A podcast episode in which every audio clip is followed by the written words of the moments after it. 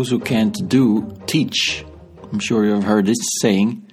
It sums up Galileo's role in the history of scientific thought, in my opinion. Galileo's books are science for dummies.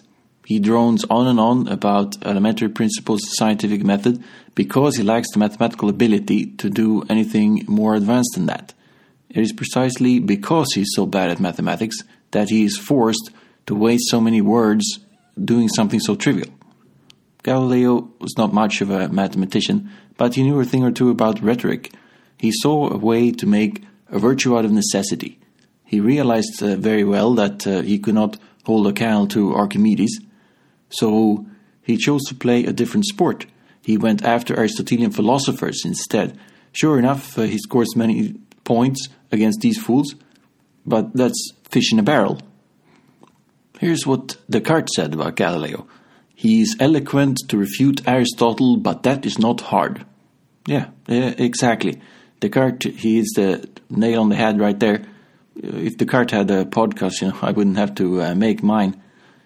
So the point is, relative to the philosophers, Galileo is a big step forward. Yes, that's true.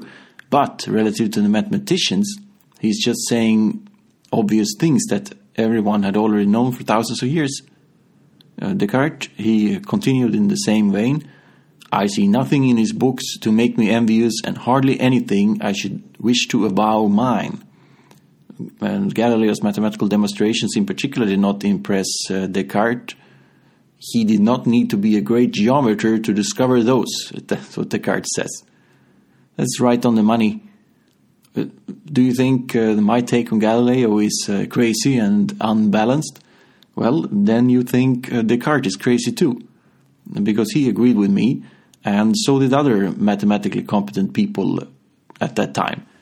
And people who knew Archimedes and so on, unlike many who write on Galileo today, who are less well versed in classical mathematical authors. Galileo's uh, claim to fame it rests on the assumption that Archimedes does not exist, basically, and that everyone but Galileo was a raving Aristotelian. Galileo himself went out of his way to ensure this framing. His two big books, they're both uh, dialogues. One character is a mouthpiece for Galileo, and another is an Aristotelian uh, simpleton. Well, this is the uh, the contrast class that Galileo wants us to use when evaluating his achievements. And uh, no wonder, of course, refuting Aristotle is not hard, as Descartes said. Of course, Galileo he can score some singers against this feeble uh, opposition. Galileo he tries to pass himself off as a rebel truth teller, taking on supposedly all-pervasive Aristotelian establishment. Well, if one buys into this deceptive framing, then one may very well come away with the impression that uh, Galileo did something of value. Uh, but no, Galileo has rigged the game. He has pitted himself against a convenient punching bag. Uh, let's listen to this quote. The philosophers of our times philosophize as men of no intellect and little better than absolute fools. That's Galileo, and he's right. Fools, a lot of them, uh, those philosophers. But Galileo was not the only one to see this. Descartes, for example, said of the Aristotelians that they were less knowledgeable than if they had abstained from study. So Galileo's claim to fame is that he refuted people who were less knowledgeable than if they had abstained from study. That's hardly the pinnacle of intellectual achievement. And another example, Tycho Brahe, he was a leading astronomer some decades before uh, Galileo, quite rather a conservative guy, really. And uh, he too complained about uh, the oppressive authority of Aristotle, as he called it. Aristotle's individual words are worshipped as though they were those of the Delphic oracle, he writes. Although this was the kind of attitude that was uh, universal among mathematicians.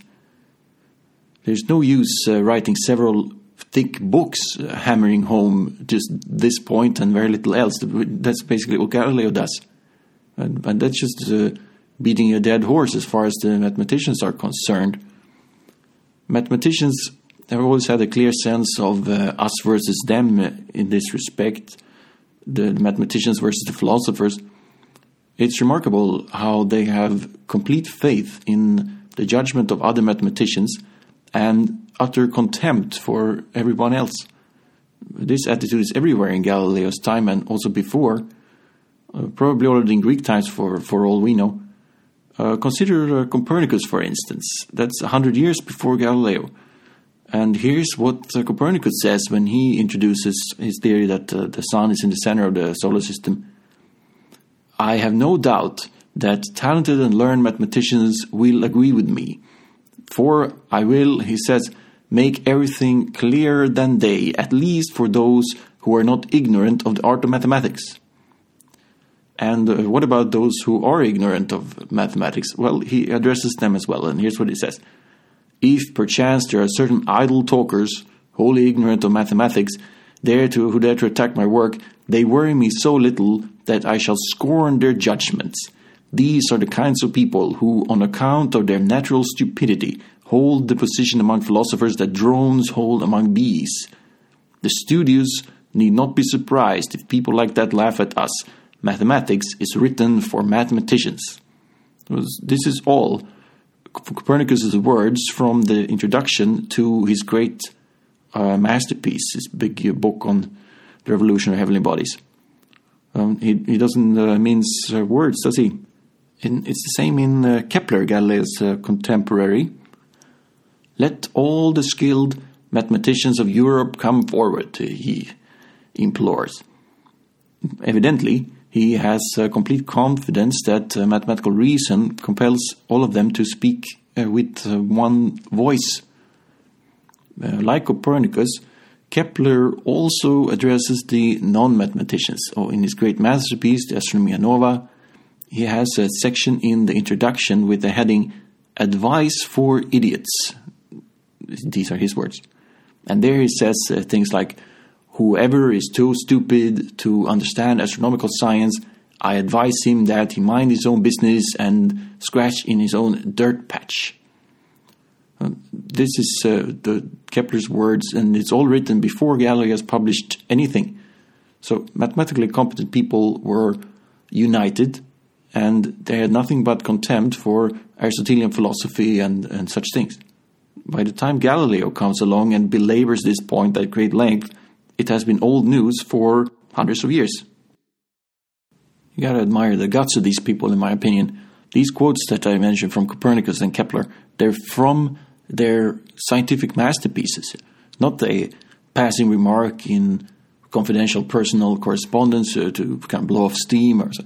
and it's not a reply to a specific provocation it's not something said in the heat of the moment or anything like that no they decided to put this advice for idiots right at the heart of their scientific masterpieces, these crowning accomplishments that were written for the ages. Galileo joked about his lack of tact, as he called it, and uh, he was not alone in this. Mathematicians of this age were not much for tact.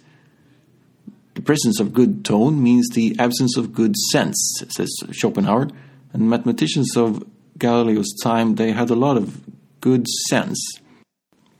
This has always been the uh, way of the mathematician, in fact.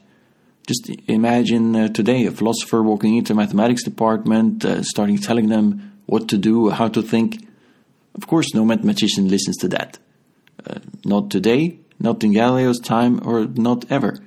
In, antiquity, you have Ptolemy, for example, the astronomer. Here's what he has to say only mathematics can provide sure and unshakable knowledge. Other divisions of theoretical philosophy should rather be called guesswork than knowledge. So mathematicians have always taken this kind of stuff for granted. And that's why, from a mathematical point of view, Galileo is nobody. He did little else than provide redundant proofs of this uh, self evident truth. I'm going to offer now a conspiracy theory of sorts. As we have seen, Galileo, he needs us to assume that Aristotelianism and philosophy was the state of scientific knowledge in his day, and that no one had ever heard of Archimedes, basically. only then does his so called accomplishments uh, come off looking any good. Ask yourself who is inclined to go along with such an assumption? I will tell you who. Someone who doesn't know any Archimedes, but is very comfortable with Aristotle and other uh, philosophers.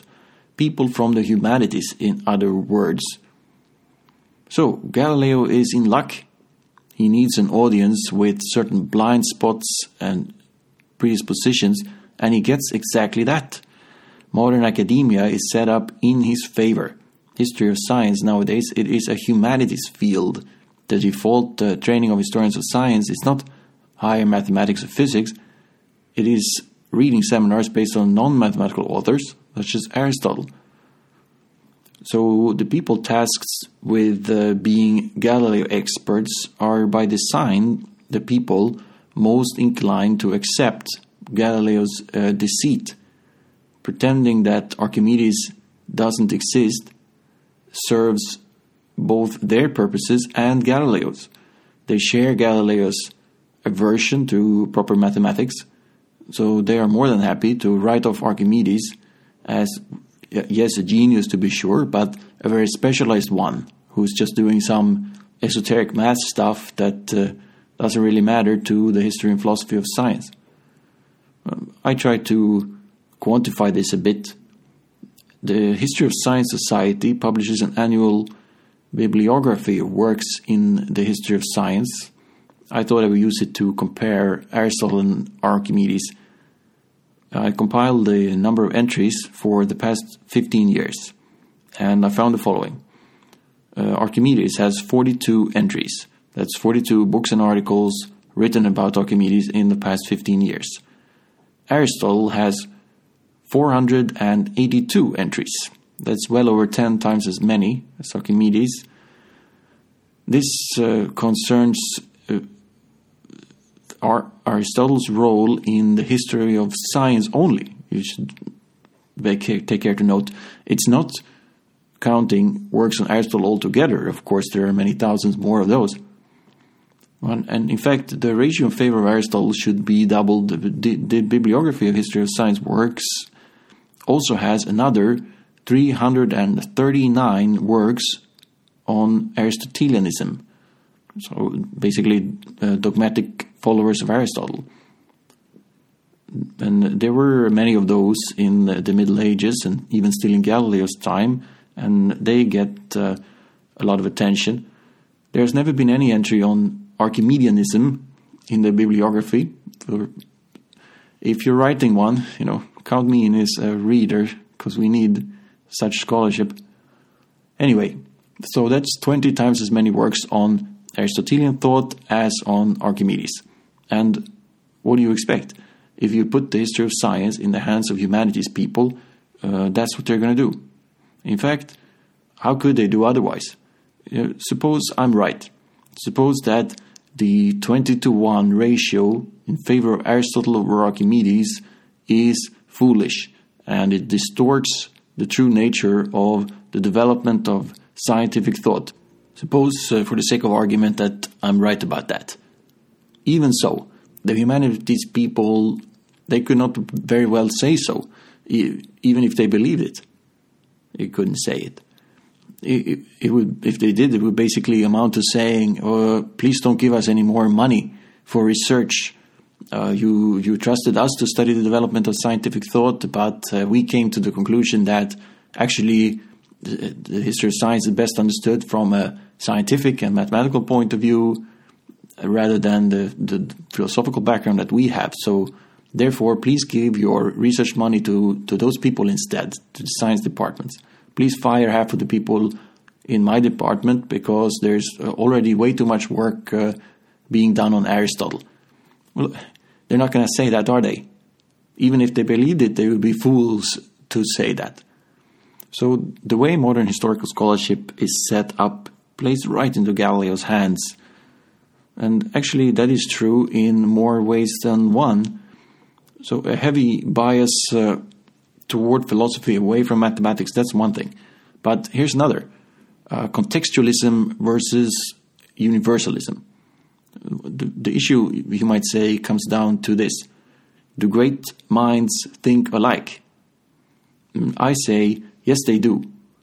I say there is a kind of spiritual unity of scientific thought from ancient to modern times. I say that what is obvious to us was obvious to the Greeks.